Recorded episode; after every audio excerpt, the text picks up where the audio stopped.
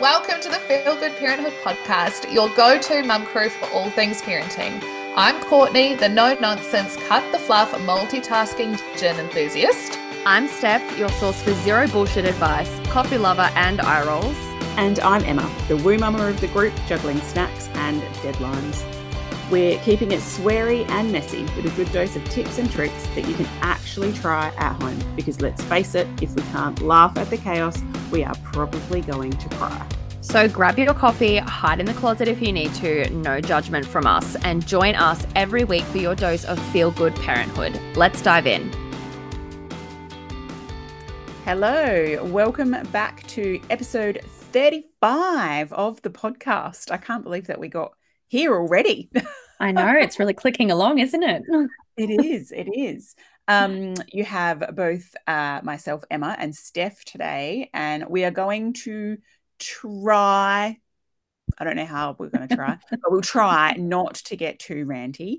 Um, but we are going to tackle the topic today of night waking for, I guess, babies and small children, really, mm. um, because as crazy as it sounds, like even when I say it, I just kind of go, "How is it?" But it is a really controversial topic. Like mm-hmm. there is, this, it's biological, like biologically normal for babies to wake all the time, and like there's just no variation on that. To like mm-hmm. now they should just sleep through the night, twelve hours from six months. yeah, like my four month old is still not sleeping through the night. What am I doing wrong? They're broken. yeah, yeah. um, so we were actually just chatting, I guess, about how we want to talk about this because I know as a mum, like you can kind of get quite stressy about this sort of stuff mm. as far as like, mm. is what is going on for me normal? And let's be honest, there is a whole heap of stuff that actually it's still shit, but it is normal yeah. to the like not normal basket. And mm-hmm. I think either way, when we normalize or, or, I guess try to take the sting out of like you know the newborn stage. Like I've heard so many people just be like, "Oh, the newborn stage is easy," and I go, "Well, you know, depends on what your newborn stage was, really." Yeah, totally. um, and you know, ev- every part of sleep development, I guess, can be tricky and confusing. And for mm. you and I, like we've been down the deepest of rabbit holes together on mm-hmm. these. We have oh quite the journey. it's why we get so ranty together on this topic. oh, I know, right? Like if we were to come and just play some of our voice notes to each other. Oh, we could go on about this literally all day. literally all day. um, but yeah, we're going to start, I guess, um, through talking about what's normal. Yeah. Yeah. Mm-hmm. Yeah. Um, so it kind of only makes sense that we kind of work through from the beginning and talk about those squishy little newborns. Sweet angels. we also just want to preface this by saying, guys, that like there is a lot of mixed information out there on night wakings, like Emma said. And we are coming to you from a very non biased, non judgmental. We've actually looked into this. We've read multiple books. We've worked with hundreds of different children over our careers. Um, I have just finished a course that goes through the actual research, the studies, the scientific studies on this. So you can take it with much less of a pinch of salt than what you would. I literally saw a TikTok yesterday of this woman. She had a 12 week old giving people advice on how to get them sleeping through the night because her 12 week old first baby was sleeping through the night. And I was just like, oh man, this is so dangerous. Like, yeah. not only for the mums who are waking up still every couple of hours, but also for the fact that you have no idea what you're talking about. Yeah. Like, don't.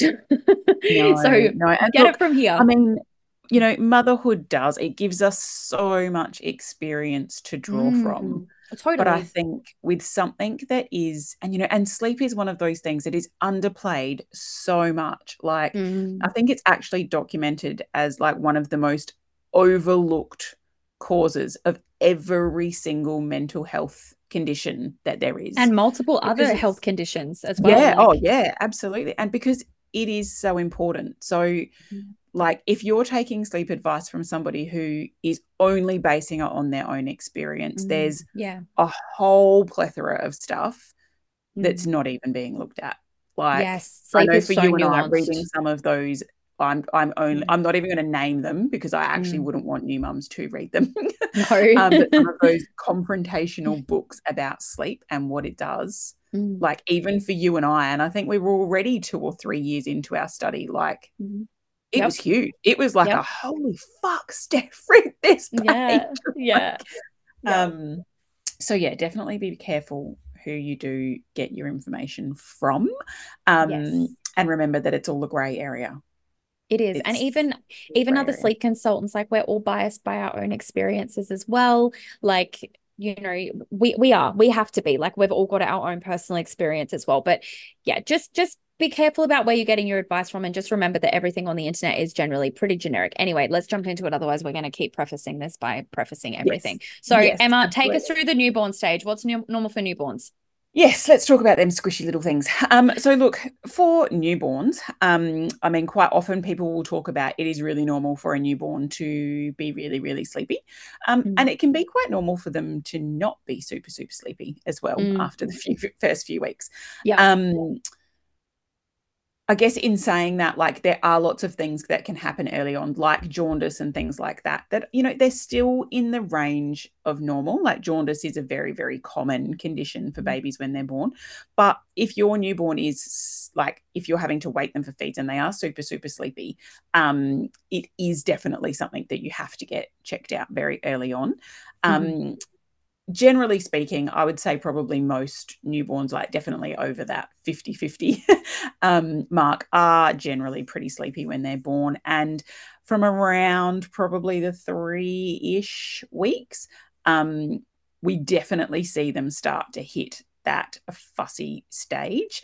And I talk all the time about this whole like, anyone that talks about you not supporting your newborn to sleep, just tell them to fuck off, basically. Yeah, like they're not 100%. producing sleep hormones. It Mhm. doesn't happen, doesn't start to happen until around the three month mark. So Mm. in those first three months, creating a rhythm for them is generally needed to support them, but Mhm. them being um, you know, kind of all over the shop in Mm. their sleep and how long they'll sleep for, whether or not they'll link sleep cycles.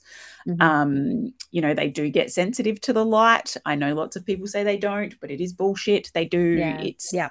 I'm sure you've probably got five studies that you can refer to. Oh, probably. top of your head. Yeah. Um, but light does trigger us to wake up. Mm. Um, so you know that like that, I guess that normal fussing for a newborn, like it, it is normal. Yeah.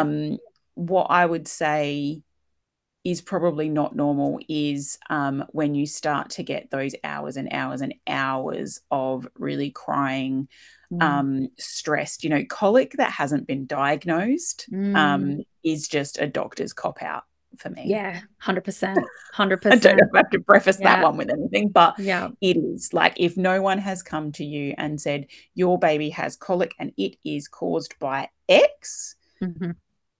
Then that's not a diagnosis for me. That's like me being diagnosed with IBS. Sorry, mate, we couldn't find anything. You just keep shitting. yeah, yeah, yeah. You just go and shit and vomit all you like, and sorry, Enjoy. we're out. yeah, we don't know what's wrong with you. Just enjoy it. Go take some. Gastrosol or something. I don't fucking Colic know. is like the baby version of IBS. Yeah. Um, so you definitely have to look into those underlying causes. Um, but usually at around that sort of 12, 12-ish weeks mark, you it, it is normal and developmentally normal for you start to see those sleep patterns changing a little bit. Some sleep cycles starting to consolidate maybe getting to you know those three or four five hourly stretches um, of sleep as i just smashed my microphone. Um, and it's you know and it is being that early on it is still quite normal for them to only sleep in those two or three hour blocks as well Mm, um, yeah. when i talk about the body clock kind of starting i talk about it like you can't do it with most cars these days but days but you know when you used to jump start like a manual Yeah. car and it would like chug chug Yeah, and chug yeah, yeah. and then it would get going. Yeah. Um, that's kind of our body clock and our hormones. It's not like we just go, oh, we're going to start producing melatonin, and now we're going to produce it at the right time for the right amount of time every day. Um, so it is still a bit erratic. Um, Mm. but that is like it definitely all falls within those stages of normal. Yeah. And I think you know, in terms of the newborns overnight, like Em said, it is quite common for them to still be waking every two to three hours. It is also very normal for them to be having eight, nine, 10, 12 hour stretches with without waking at all for feeds. It's normal for them to sort of have a feed and go straight back to sleep. Some people would constitute that as sleeping through the night. Anything mm-hmm. more than six hours in this age bracket is considered sleeping through the night. So that's with no wakes at all when they're not calling out at all. That is considered sleeping through. Now, if your newborn is waking up every two hours and is awake for two hours and is having feeds and then not going straight back to sleep, things like that. It could either be that their days and nights are flipped around. So if the, the easiest way to tell if that's going on is that they will be sleeping all day and then are yeah. awake all night. um, I think that there's a lot of sort of push that there's nothing that you can do to help newborns sleep like they can't mm. self-settle some you can absolutely put them down and see what they'll do like oh, my 100%. kids yeah, people and people don't realize that. So you can feed your baby, change their nappy, swaddle them, put them down and see what they do. If they fall asleep, happy days. If they start crying, pick them up and rock them to sleep and try again next time. Yeah, um, yeah. that's something can... I work with a lot of mm, clients on in yeah, that. Absolutely. And I'm talking from like the first couple of weeks. Like, yeah, it is, and and, and it is okay as mm. a mum if you don't want to hold your baby for oh, every single legit. Nap. Legit. Like, yes, I know that we enjoy the cuddles and we love it and we can relax and all of these things, but sometimes you just want to have two arms to yourself, right? And for just sure. eat a meal yeah. with two hands or do sure. something. And that's mm. okay. Mm. Yeah, um, absolutely. Yeah, and as you said, you know, wrap them up, get them ready, and pop them down, and just see what they do. Yeah, yeah. And if they don't, a baby falling asleep on their own that is quite happy and content is not a bad thing, people. No. And and and like again people people love to say that babies can't self-soothe they can't self-soothe which is the act of calming themselves down from an emotionally dysregulated state but they yeah. can self-settle which is the act of getting themselves from awake to asleep that is a biological process okay yeah. i'm going to repeat that a biological process that we actually have fuck all to do with yeah. Okay. It's, like it's, we it's can part of our like homeostasis. Like it, it's yeah. like breathing. It's like breathing. It like saying, yeah. I need to teach my baby how to breathe. Yeah. Or or digest food or things. Yeah. Yeah. Yeah. like yeah. Mm, they can it do is. it. And a lot of the time, again, it is very normal for newborns to still need a lot of assistance with that, where 100%. they just want to be close. So, so normal. But yes, if they are quite wakeful overnight, that can get really exhausting for you, especially if you do have other children. You don't have the capacity to sleep when the baby sleeps. Mm-hmm. So, like making sure that we're waking them up from naps, like I wouldn't let naps go more than sort of three hours at that age. I'd wake them up yeah. for a feed and sort of, you know, make sure that they're awake for a decent amount of time. You can keep eyes on wake windows. You can start to learn cues. You can start to like get them up in the morning and take them outside so that there's some nice sunlight, which is going to help their circadian rhythms to form. You can start bedtime routines at this age. Like you can start start giving them, you know, if you don't want to bath them every night, then you can give them a bit of a sponge bath, a baby mm. massage, chuck them into their sleep suit, you know. And, and those yeah, make it nice and dark and yeah. just as good for mum as they are oh, for the oh, baby as well. So good. So good. yes. You feel like you have some clue of what is yeah. going on. And like that you're doing something to help. Like I found yeah. in the early days for me, that was so helpful because it also signaled to me that I was like, okay, I can start to wind down a little bit because this baby's about to go to bed. Yeah. Um, with newborns as well, I think it's also really important that we do note that it is very, very normal for them to have very late bedtime. So we're talking like yeah. 9, 10 p.m., 11 p.m., where they will, uh, they may cluster feed for sort of, you know, from 5 till 9, for example, which is when yeah. they like feed, fall asleep, feed, fall asleep, feed, fall asleep kind of thing every sort of 20 minutes. And then if the and cluster feeding Sorry. Yeah, I was just going to say on cluster feeding, like mm. cluster feeding is 100% normal and it is mm. not a sign that you don't have enough milk. No, like, no, for me, cluster feeding is communication. Yeah. Um, and the key times that it tends to happen is not your baby saying you don't have enough milk. It's your baby saying, I'm about to hit a big ass growth spurt yeah. and it's time to increase your milk supply in preparation for that. Yeah. So that when I get there, we're, mm. we're on the same playing yeah. field. And yeah. it's also that tanking up that helps. Yeah, that's right. And that's good sleep. And that's what I was going to say. Like, if the cluster mm. feeding has been successful, you will then likely see a pretty decent stretch of sleep. So, like anywhere between three to five hours. If they are cluster feeding and then waking up every half an hour all night long, that might be a problem. And again, that might be worth looking into with your lactation consultant. Um, you know, someone like that who is who does specialize in breastfeeding. And I think as well, we really jump quite quickly into saying like you do have enough milk and absolutely like all of the things but some I've had quite a lot of clients lately that have given their babies a bottle of formula and they've gone from waking up every hour mm. to sleeping longer stretches. So like it does happen. It yeah. does happen where you just don't quite have enough milk. I honestly feel like I didn't have enough milk with my second and third kids. And I think if I hadn't been so fucking stubborn and I'd just gone like, you know what, I'm just gonna mix feed these kids, it might have it might have helped me. It's not the case for everybody, but if you feel like that might be the case, please do get in touch with somebody because there are things that you can do to boost your milk supply. Okay, you can yeah. do stuff like that. If formula yeah. feeding is absolutely off the cards for you, that is so fine. But at the same time, if you only breastfeed once a day and the rest is formula, you are still breastfeeding your child. Yeah, 100%. And, and if you are really passionate about exclusively breastfeeding, mm-hmm. knowing like it is all in the preparation um, mm-hmm. Like our milk supply is hormonally driven the first mm-hmm. few weeks. Um, yep. And largely comes the supply and demand. So, mm-hmm. like, if there is any time in your breastfeeding journey that is the most crucial in helping you establish and boost your milk supply, it is in the first three weeks. And after yep. that, it does become hard um, mm. to boost your milk supply consistently. So yeah. making sure that yeah that you are getting prepared before the baby arrives, you know what you're mm. in for, and you know that you're going to likely get a heap of shit advice at the hospital. Um, to make sure that in those first three weeks you are actually doing what is biologically needed to establish yeah. that milk supply. which is feeding a lot. yeah, yeah, it's, it's demand. It's not yeah. it's not stretching it out to three hours or anything no. like that um, you know, their their stomachs are the size of a pea. Like that's mm. it digests pretty quickly. Yeah. Um, and it's it is all just a bit of surrender to supply and demand in those first Indeed. few weeks. Indeed. lots of water, lots of food, and lots of sorry, I can't do that. I was busy feeding the baby. yeah, absolutely. Get a get a really good um binge watching series ready on Netflix. Yeah, so good. All right, um, anyway. let's move on to the four to six month mark. What are we going to see there? Yeah. So, I mean, I guess the big one to talk about in this stage is the regression progression dun, dun, dun. whatever you want to call it um look we do. I, like i honestly believe it's both it's a progression that causes causes a regression like mm, yeah you, you can't tell the probably billions of mothers on the planet who have all said that at that stage my baby's sleep went backwards that it doesn't happen and the truth yeah. is it's the only regression that's actually caused by sleep developing like it is actually their sleep cycles maturing and developing.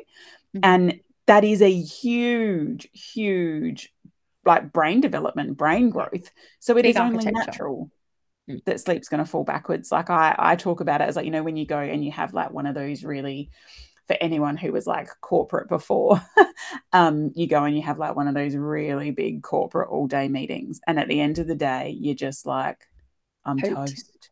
Mm. I'm out. And then you go to sleep and you're awake all night mm. trying yeah. to process all of yeah. the things. Like that's what our babies go through every day. Yeah. It's a lot.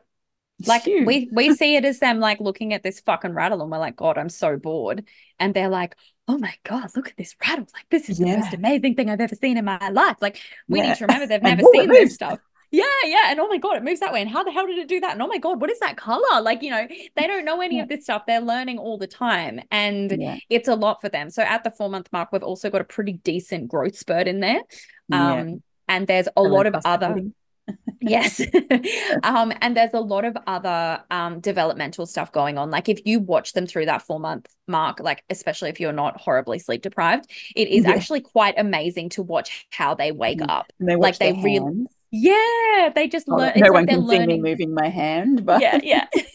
Emma's watching her hand. yeah. Um, it's like it is general, genuinely like they are going from like that potato newborn kind of phase yeah. where they just don't really see much happening to yeah yeah to like this you know little little human and their their personalities start to come out and like there is quite a lot going on here. So it is normal for their sleep to go askew. We're not going to go right into the regression because we do actually have another episode coming later on this season on regressions where we will deep dive into those.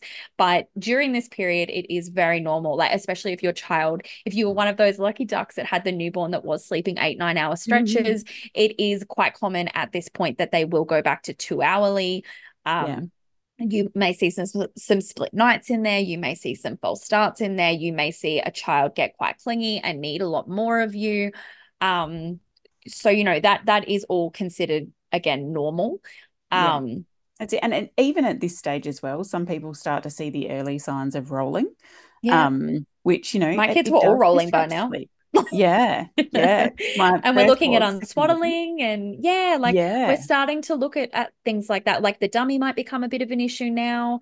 Um, Yeah. there are again, and these are the things that sleep consultants who are good at what they do will factor in if you do Yeah. contact them and say, like, hey, I'm struggling at this age. We'll go, oh, full about sleep progression. Like, is your child rolling yet? Have you on unswaddled? Do you have a Yeah. dummy? Okay. Like house feeding. Yeah, yeah, yeah. yeah. Yeah, yeah. and you Um, know, and the other thing that starts to happen around that four to six months as well is their appetites are increasing. As you said, like there's a huge growth spurt. Mm, And it depends on who you talk to. A lot of the medical industry will have this big push to start solids early. mm, Um, we we know, and a lot of people know that their gut is actually still way too, way too um, underdeveloped or immature to be Mm. starting solids. But it does mean that they may wake for extra night feeds. Yeah, um, I find particularly with boys.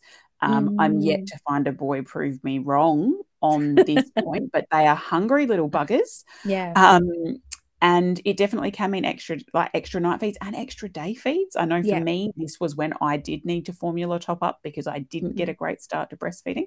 Mm. Um, but yeah, as you get closer to that six months mark, um, solids are factored into it as well. And Mhm. you know, so many, so many doctors will say, just you know, oh God, put rice cereal in their bottle, just Yeah. started on solids. It'll fix the sleep problem. Like so dangerous. if it's so dangerous. Um, if the issue at nighttime isn't that they're hungry, like starting them on solids isn't going to do anything anyway. But the other side to that is that like solids can disrupt sleep. It is Yeah. a big change for a, a little baby's digestive system to go from digesting nothing but milk to solid food. Like Mhm. it's a learning in itself. hmm absolutely. For sure. And the other thing as well that we also need to note from like newborn all the way up until toddlers is that their sleep needs do decrease. So we Yes. do need to be allowing for that, especially in the first six months, their wake windows do widen quite quickly. So we go from sort of like 40, 40 minutes as, as a freshie to about two and a half hours by six months old. And wake Yeah. windows are again, we've done posts on this. Um, they Very yeah they do vary but we do need to we do need to make sure that we're growing along with them. Like i had a client about six months back uh seven months old and was still having naps every hour yeah. and was napping for like an hour at a time and they were obviously awake all night and they were horrendously tired we fixed her nap she started sleeping through the night and it was like their Yeah. parent and this is this is the kind of stuff that we're talking about guys when we're normalizing these night wakes and we're normalizing these constant wakes is that a lot of the time it's so fixable yeah. um but yeah the four to six month mark there is a fair bit going on here and it is it is quite normal for again their sleep to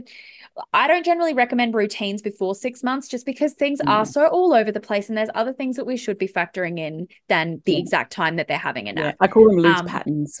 yeah yeah yeah yeah loose patterns are good yeah, yeah, you can definitely start to work towards that to sort of like semi-predictable naps. Maybe like you might have a short one in the morning and then a longer one in the in the at lunchtime and then a shorter one of an afternoon. In saying that, it is still incredibly normal for them to be catnapping at this age. I do Yeah. find, however, caveat on that, that the kids who catnap well are generally sleeping quite well at night at night. if they are like having quite consolidated sleep so maybe only waking up once or twice maybe sleeping through if you're very lucky um but the kids who are catnapping all day and are awake every hour or two overnight i would probably be looking at at help at that point if it was me Yeah. Yeah, um absolutely. Um, and I, and I guess on um, a common one that seems to, I don't Mm. even know how long it stems back from is that like you know babies should be sleeping through the night, as in like twelve hours Mm. at six months. mm, It is completely normal and completely not normal. mm, yeah totally percent of babies will be will be sleeping through the night at six months. Fifty percent will not. i think it's actually higher than that normal. I think it's Is like it's it's higher that they're not they're not sleeping through at That that age. they're I think it's only like 20% of kids that are sleeping through at six months old or something like that. It's yeah. quite low. Yeah. Like when considering that we hear about it all the time, it is all the quite low. The other Yeah. thing in terms of night sleep as well, guys, is that people love to push the 12 hour nights. A lot of the Mm. time, kids will sleep anywhere between 10 to 12 hours overnight. So if your child is more like a 10 hour and 10 hour night, you will start to see things like split nights or quite fragmented sleep or early morning wakes. Early so wakes, sometimes yeah. it's a little bit like a what are those like a xylophone? Sometimes Yeah. we need to like push it in a little bit to get rid of the air pockets so Oh, that they like stop the waking up all the time. Yeah, accordions. That's the one I'm looking one, xylophone. isn't you can tell I'm Oh, not hang musical. I don't think that's what I do They're the really loud ones. They're the ones that you want for your six month olds. They love them. yeah, they do. yeah, the God, accordions. Yeah. So sometimes we just need to kind of like get it in a little bit further so that you're not seeing all that fragmentation. And that comes down to the sleep pressure that we build during the day. But again, we'll go over that in another episode. So Yeah. now that we've we've determined what's pretty normal for the four to six month mark, let's jump to the six to twelve month age group. This one, guys, is probably I find probably the toughest gap Yeah. or, or group because a lot of people expect for them to be sleeping a lot better by now. And a lot of the time, they're not. We've got a few pretty big regressions in there. We've got the Mhm. only one that's actually documented is the nine, eight to 10 month one, which is a huge peak of separation anxiety. However, they also Yeah. start to learn object permanence around six months, which basically means they learn they are separate from you and you are actually separate people and that you can walk away. And that can be quite quite scary for them. Yeah. We've also got all of the gross motor stuff. So, like, you know, crawling, sitting, pulling up to stand. Some kids are walking in this age group, um, Yeah, talking, talking. like, yeah. We've got And like so obviously solids solids is chugging along. Yep, solids. We've we're sometimes we're starting daycare. We're generally teething in this age group. Like there is so much rapid brain development at this age. It is Yeah. very very common for their sleep to still be quite unstable. To be honest, Yeah. And even for Um, babies that were quite um steady or consistent beforehand, it's actually Mhm. quite normal for them to regress back to Mm. what almost feels like the newborn stage. yes, Um, yep, I think particularly in that like six to ten, nine-ish. Yeah, yeah, yeah. to It's big. month period. And It's and the sleep needs. Mhm. Um, Yep, you know, yep. we quite often see that third nap drop at around Yep. the seven to eight Yeah. months, and it's a huge one. Yeah, it is. And like, honestly, I find that one can wreak absolute havoc with sleep, Yeah. especially if you've still got a cat napper, right? Where they're only Yeah. catnapping. You can't drop the third nap. So they're not building enough sleep pressure. So they're awake all night. But you're like, they wake up at 5 a.m. How can I possibly drop this third nap? Like, it becomes this real vicious cycle. Um, it does. And like and and I think when you're in the thick of it, you just like there is no way that you could see the forest for the trees. Like Hell no. particularly Hell I know as a first time mum, like that was around the time that I really broke. mm, Um, yeah. but when you do look at all of the tools that you can use, Mm-hmm. like it's because there's so many moving parts. I think that as a Mm, mum, it's yes. hard to, and especially when you're sleep deprived, it's hard to be able to go, how could I even How can I make that work? this? And Yeah. obviously, all anybody ever hears is like, cry it out, cry it out, cry it out. Uh-huh. And it has Yeah. nothing to do with, Mm. you know, with, with even settling half the time. No, Um, no. But it is more about understanding, okay, where are they at and what is going on? And Mm, then kind of tailoring each individual tool to Yes. what is going on for them at the time. A hundred percent. I always say um, to my clients that when you understand how sleep works, you can start to manipulate it to work for you. And this Yeah. is the thing, okay? And I think particularly in this age group is where I'm really going to say this is normalizing two hourly wakes all the time. Don't get me wrong, when they are Mm. regressing or when they're teething or when they're sick or there's Yeah. something going on for them, it is normal for them to wake up quite a lot for you to see every hour some nights where they're just so unsettled. That is normal. What is not Yeah. normal is for that to be your normal.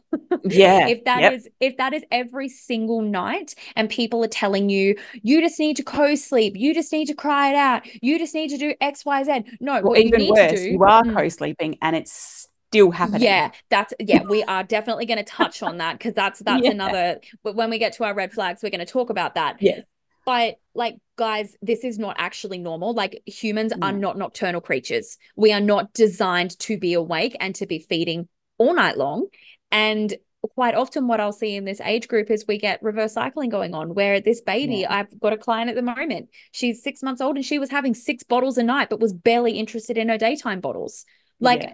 And like and it feels like how the hell do i get them to do it? Because they're not interested and then they're not going to eat and i'm going to get like they're going to starve themselves. And it becomes this big thing when we're so sleep deprived and it's like no no we just need to drop some of these bottles and it is okay to do that you are Yeah. allowed to change things about your child's sleep if it is not working because guess what you are also not nocturnal you are not designed to wake up every 2 hours like you no, are designed to sleep right. Like, um, you know, and I always say, like, I guess a lot of the people that I work with, the babies are younger. Like, the fundamental, those foundational layers of our body clock Mm, are that we are made to sleep at night and eat during the day. Um, now, yes, a baby needs to feed at night, but Of as they get bigger and they are feeding more during the day, it is enough to sustain them during the night. And you will generally see those night feeds drop down. Um, yes but yeah, it's if if it's a situation where it is just ongoing, Mm. um, it's definitely time to get some qualified help. Absolutely. And you do not need to like you don't need to follow their lead if their lead is not working.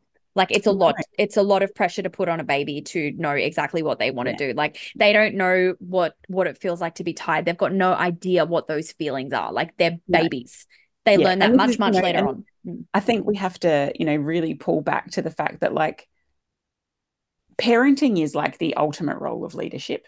Like Yeah, you cannot just kind of become really passive and hand that over to a toddler. A toddler is Mm. going to choose fucking chocolate crackles for breakfast every day of the week. Don't let them lead like all Absolutely. the time. Let them lead when it is safe to do so. But when Mm, it comes to things like eating and sleeping, mm. it is okay for you to take the lead.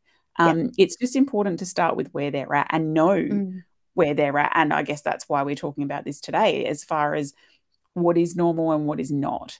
Yeah. Um, because if you know, like, that what you are seeing is not normal and it doesn't feel normal, then it is your Mm. job as a parent to advocate for your child. 100%. Don't get onto Yeah. Facebook because I'll just tell you to cry it out or co-sleep. Yeah. Um, all right, let's talk about toddlers. So our one to two year gap. By now, guys, and honestly, from from when they do drop to two naps, sleep should stabilize.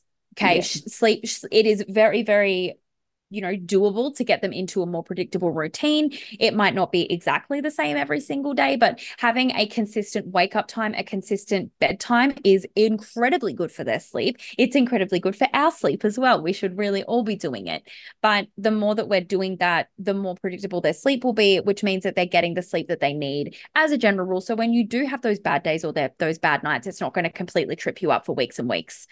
Um, by the Yeah. one to two year mark, honestly, most kids do not need to be feeding overnight anymore. Some kids will still take like a feed, which is fine if that's easier for you to resettle like that. Yeah. But and we if you- definitely do see um, more feeds with co-sleeping. Like that is, Yeah, and yeah. I'm not, and I'm not dishing it in any way. It is just a normal, like Yeah, it's it just is. something that we do normally. the studies the studies do actually say that Mhm. like breastfeeding and night waking are correlated so Yeah. like and again we're not judging like we've breastfed babies and and we found Yeah. the same thing to actually i think my my middle child was breastfed and he slept better than my formula fed first baby but my Mm. third fed my third breastfed baby was she shut all over both of them um in terms of bad. She was Yeah. she was a rough sleeper. But yeah like it's much easier to just whip a boob out. Like it it makes sense when we're not looking at it from an emotional perspective where somebody's trying to attack us. It's just the fact it's the facts yeah, um, yeah. and I- again, I if you wanna- particularly for a one or and a two year old, they Mm. find real safety in routine, and Yeah. like routine seems to be like this dirty word that Mm. gets like really, really bagged upon. But Yeah. kids thrive on routine. they do Um, yeah we all thrive on routine. Mm-hmm. Um, And I know for me, feeling like I was in free fall was probably one of the hardest parts of the Yeah. first year until I kind of just came to the point that I was like, you know what? I feel good with a bit of routine in my life. My baby Yeah. probably will too. And like, she was one of those babies who I changed, you know, changed day sleep, changed naps, flipped things around, and bang, she was sleeping Yeah. through the night. I was like, Yeah. oh my God. Um, so, so don't easy. be scared of a routine. We're not talking about putting you on some itinerary schedule. like it's not military it's just no, yeah no. yeah it's just like Um, a little bit more a little bit more predictability yeah, um, absolutely. Yeah. And look, it is still normal one to two year olds just like so from around six months of age, the studies do show that anywhere up to two to three weeks a night, up to two years old, is still considered like quite normal within normal ranges. However, I would probably challenge that between the one to two year mark. I would say that it is more normal to start seeing more consolidated sleep by that age, um, or to be expecting that. Like you could definitely be expecting them to sleep through the night from there. Um, if they're not, you know, there may be reasons for that. You may not be ready to, you know, change things up to the degree that you can get that to, and that is so fine. But if your one year old is still waking up like a newborn, that's a problem. Yeah. It's a problem for them because, like, honestly, when we're talking the one to two year mark, like, we're really starting to learn about emotions in this age group and particularly two to three. Okay. And if your child is tired and if you are tired, you are not going to be able to regulate their emotions. They're not going to be able to learn how to do that either. And it's just going to be this absolute shit fight where everybody is exhausted. The toddler cannot regulate. They are throwing way more tantrums, having way more meltdowns. They may not be eating properly because they're too tired. They may not want to play. They may not be doing things. Guys, they are not thriving. Yeah. We should want our children to be at their absolute best I'm very passionate about this topic. Yeah. Um, you know, but that comes down to looking after ourselves as well. Like mm. in that age of understanding that we're separate and that you can leave and mm. you know, your person, you're you're your person, I'm my person.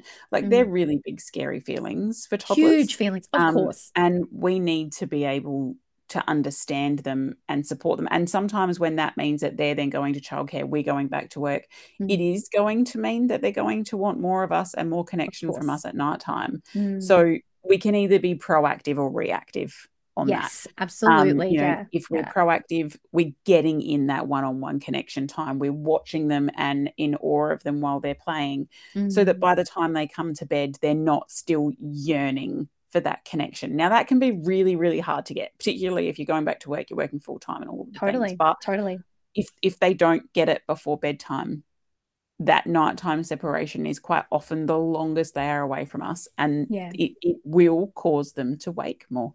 Um, and you'll also probably see a lot of bedtime battles as well. This is where you'll see yeah. the excuses going to bed. I don't want to go to bed. I'm hungry. I need another drink. I need this. I need that. I need blah, blah, blah, blah, blah.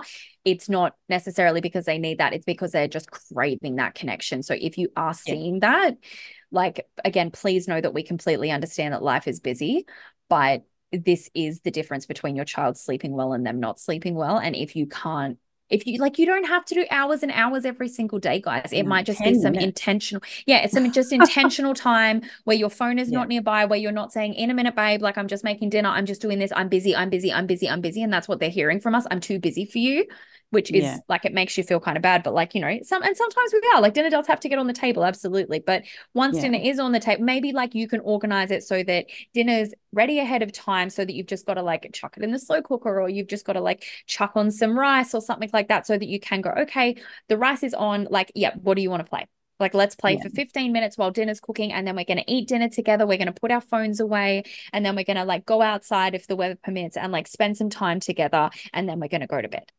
Yeah, that's it. And you I, know, and like we are all like for all three of us. I know that Courtney's mm. here, isn't here today, but mm. you know, you've got three kids and mm. are solo most of the time. Mm, most yeah. of the time, lots of the time.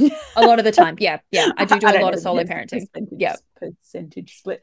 Um, you know, I've got the two kids as well, mm. and we're not coming at this at, at a, a, space i guess we don't want you to feel attacked or anything like that but we know from our lives and our busyness that mm. being proactive on this stuff makes it easier for us and 100%. we feel better in yeah. motherhood for being proactive yeah. about it if we can prevent a meltdown like i would rather spend 10 minutes before doing something and know that they're good and their cup's full and my cup's full and i now feel like a good parent instead mm. of spending 20 minutes later trying to calm that meltdown. A hundred percent, a hundred percent. And yeah, like when we're talking toddlers, honestly, I find the biggest trip ups of their night's sleep, eh, you know, aside from obviously the red flags, which we're going to get into in a minute, um, yeah. is they don't have enough time with us and, and enough one on one connection, particularly for your more sensitive kids who are quite in tune mm-hmm. with you. Um, you're not okay, so they're not okay. Um, yep. Their food is another big one, and naps, and not enough exercise, not enough physical activity. I think toddlers are supposed to have something like 180 minutes a day or something yeah. like that. Like, so that's three hours of, and yeah. like, if you've seen them at the park, you know that they're fucking capable of that.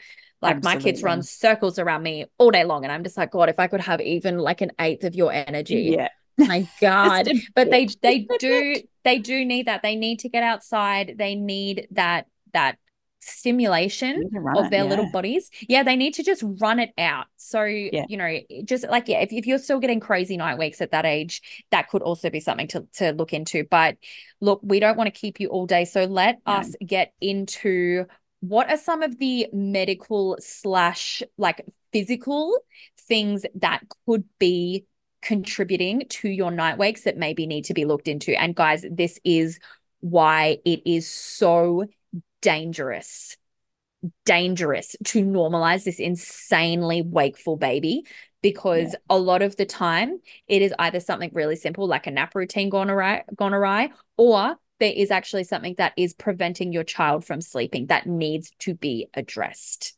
Okay and you know and i guess when we talk about red flags as well um, i just definitely want to say that we're not coming from a space of diagnosis oh god um, no as a sleep consultant i mean yes we can help you around some of these things and help you get to the right person but if Mm. you are working with the right sleep consultant at the end of their red flag section will be a referral um, Yes. unless they're qualified in something else yes because a lot of people are.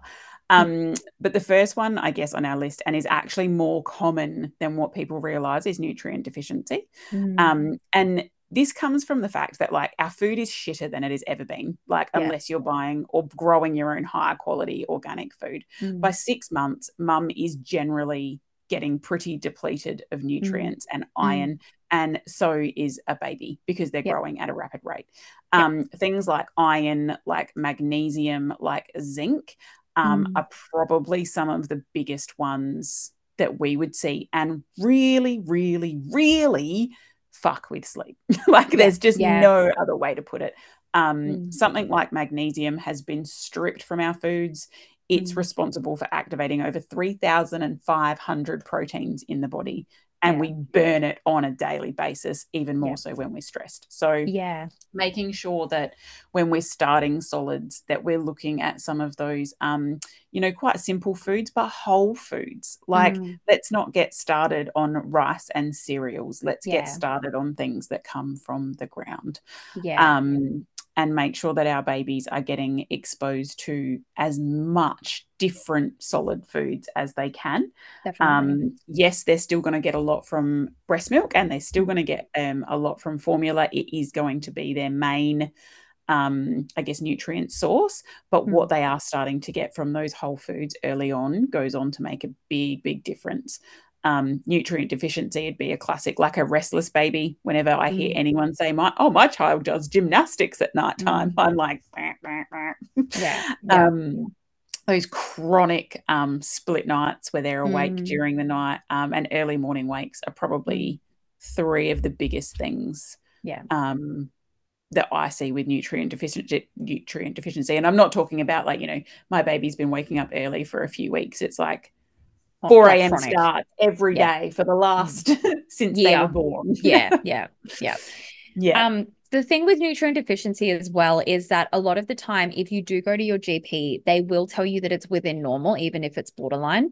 Um, Mhm. we recommend going and seeing naturopaths or even a dietitian about this sort of stuff, just because they're Yeah. a little bit like again, a GP, they're they're general practitioners. They know a little bit about everything.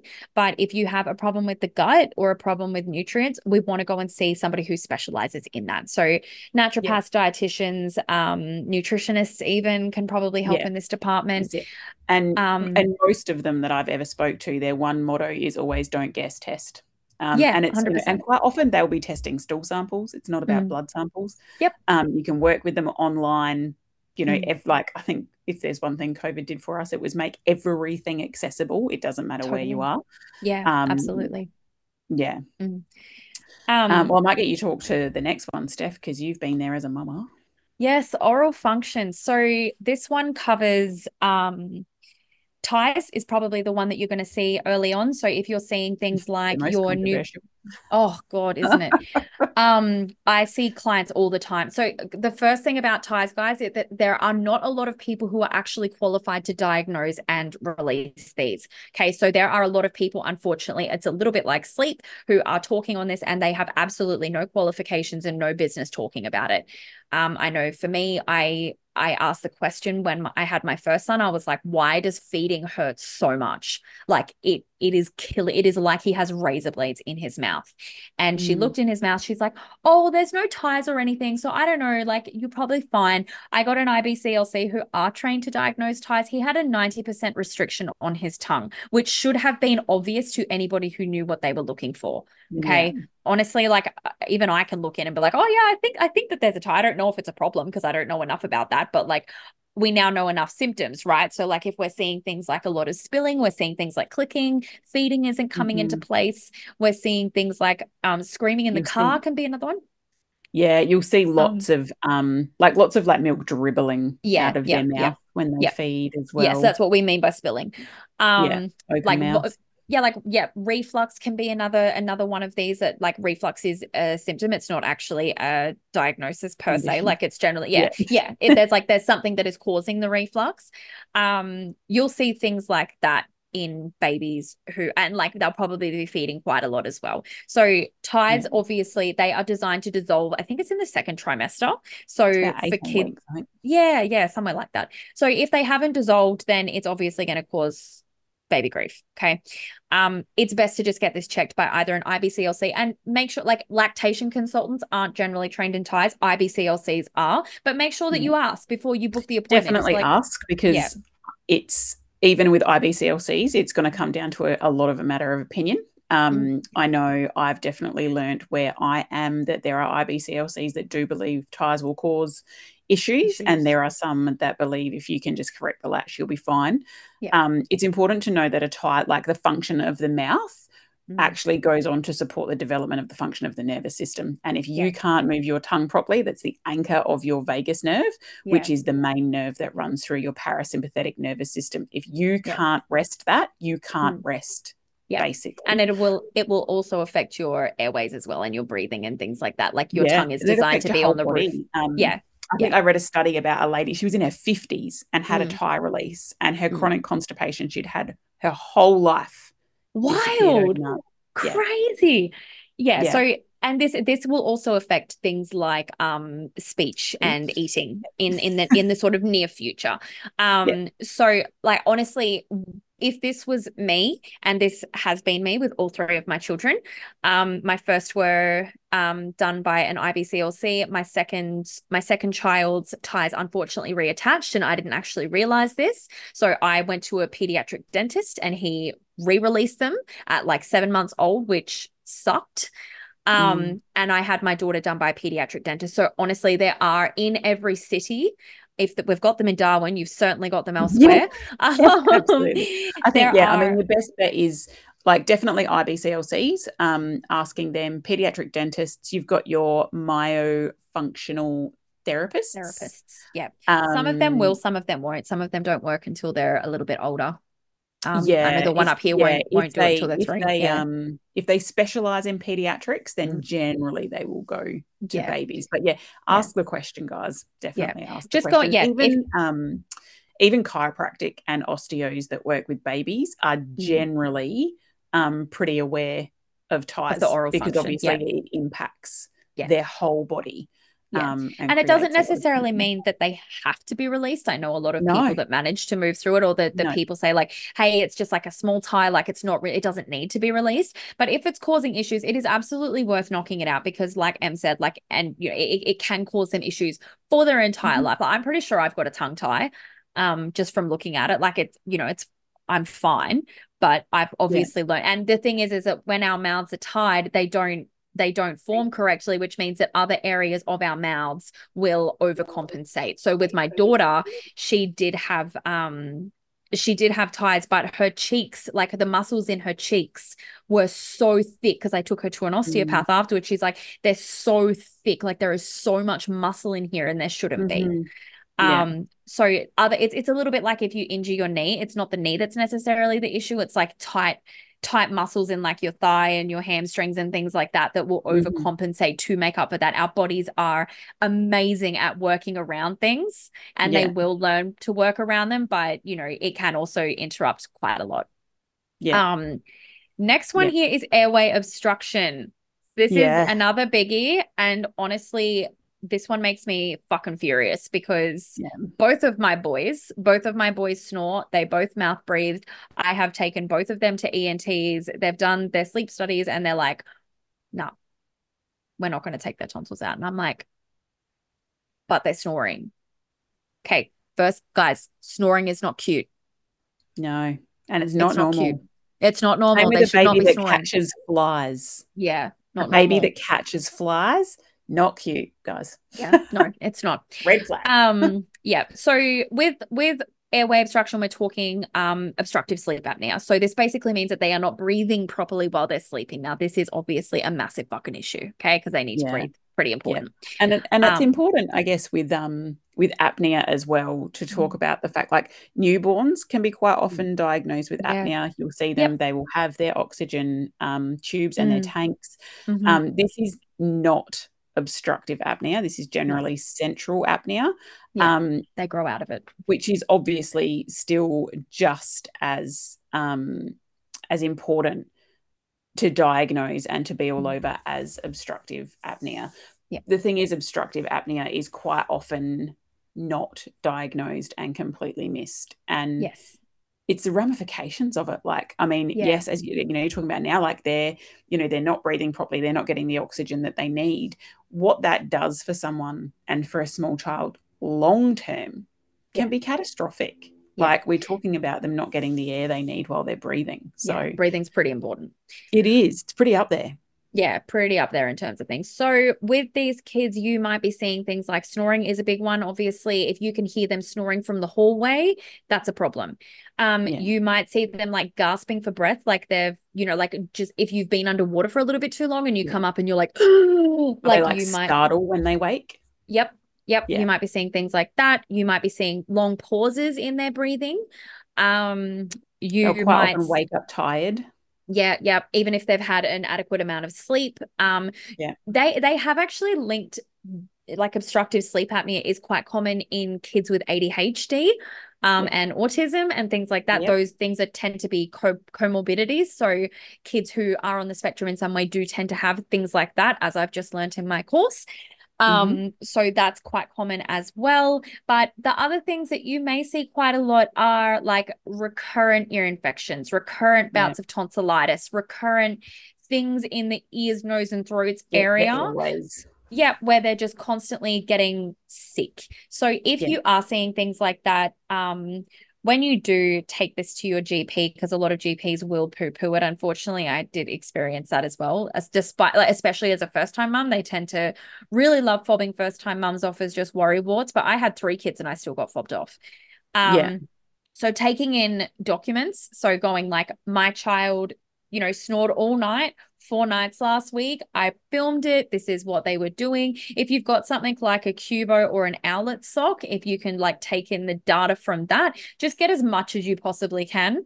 Um, Yeah. and go in and sort of list your symptoms. Like, yeah, they wake up really tired. We're struggling like a lot with it when you're getting to sort of more like your two, three, four year olds. Um, the biggest thing for for us with our middle child was that he was having horrendous temper tantrums Mm. he was so angry all the time and like a bit of anger is normal obviously but like you know he was throwing tables and shit like it was hectic Mm. um even though he was getting an adequate amount of sleep and i was like what on earth is wrong with this child um Yeah. if like the they quality. no um if Yeah. they are like yeah really tired they're falling asleep in the car at like four years old you know they're like they Yeah, They'll quite often get like the real dark bags. bags, under Mm. their eyes as Yep. well. Yep. Yeah. um things actually we've got the rest of our stuff is sort of like um easy stuff that you can do but i think the other thing we've forgotten is um intolerances and allergies Yeah, I was Um, just going to say with airway obstruction, just one thing is when you're going to get your referral, Mm. research the ENTs that are around you yeah first. for um, sure. it, there's no point in going and see an, an ENT that specializes in ears if airways is your problem. for sure Um, it's no point in going to see an ENT that specializes in adults if you're looking at a child. Yeah. Um, so when you do get your referral, it like it, it- you don't just get a referral to an ENT. You will get a name and a doctor. Um, Yeah. And if you have got a doctor and an ENT that you would prefer to go and see, make sure Go that it's their name on your referral. Absolutely. And make sure that the GP has noted all of the things that you've come in and said as well. So when you do take um, symptoms in like that, they do actually have to note every single one of them on the referral. So it's going to make you seem a lot less like the boy who cried wolf and a lot more like a mum who actually knows her shit. Yeah. Um, intolerances and allergies. So this is another one that gets missed quite a lot. So if especially like sort of in the first six months, I would say. So Um, much. but honestly, I've got a friend, she's got a 12 month old who's just been diagnosed with a lactose lactose. Dude, um, my husband's just been diagnosed dairy intolerant. He's yeah, 51. wild, wild. um, yeah, so it can definitely happen a lot later. But if you're dealing Mm-hmm. with things like that, again, there's a big difference between intolerances and allergies. A lot of the time, if you just have an intolerance and you take them to a doctor, you are going to get fobbed off. Okay, they don't Yeah. really care unless they're getting hives. They're, you know, like, you know, foaming at the mouth or like their tongues are swelling, like they're having those Yeah. anaphylactic reactions.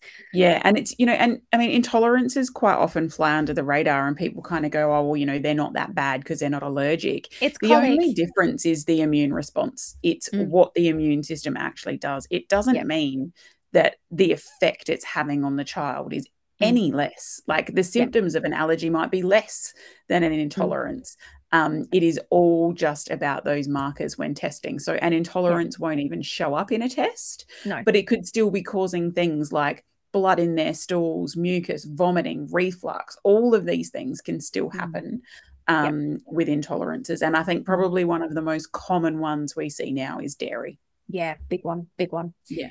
Um, yeah, like it's uh, my my first, my second child rather was dairy intolerant. My daughter was intolerant to like six different things. Um, and we were very lucky. We have a naturopath in Darwin who can actually test non-invasively, but I think a lot of them can do it with hair. Um, if you are in a situation like I was with my third baby, where there were multiple intolerances, it would have taken me yonks to figure out. But yeah, if your child is incredibly unsettled, really gassy, can also be signs of Mhm. like ties, oral dysfunction, or intolerances. Um, things like that. It is absolutely worth looking into. I would definitely recommend going and seeing somebody about this one, guys. Like you can start food diaries and try and work it out on your own, but honestly, it's a long fucking road and it's really difficult to work out. Yeah. Um, but a lot of them do can test via distance, I'm pretty sure. Um, Yeah, I think because it's not actually. Um, so it's not actually like your naturopath or dietitian who does the testing. They send it off to yeah, labs. yeah, Um, so yeah. it's just a matter of sending off samples. Yeah. yeah, But I mean, absolutely. But I mean, let's be honest, with most of the specialists now, when you book an appointment, you're not going to see them next week, um, unfortunately. Mm. Um, so you can book that appointment and then start keeping a food diary. So then at least by the time It'll you help. get there, you've got more information to help you. Yeah. Yep. But things like that can definitely cause sleep. And they're probably the four most common ones that I see. Um, Yeah. I don't really often get uh I don't really often get the really simple ones that are just like nap nap things and sleep environment things anymore. I often get the kids that do have, yeah, intolerances or things like that. And like for me now, it's really obvious because A, I've lived it, but B, I've also Yeah. studied it in depth and we've spoken about this multiple, multiple times.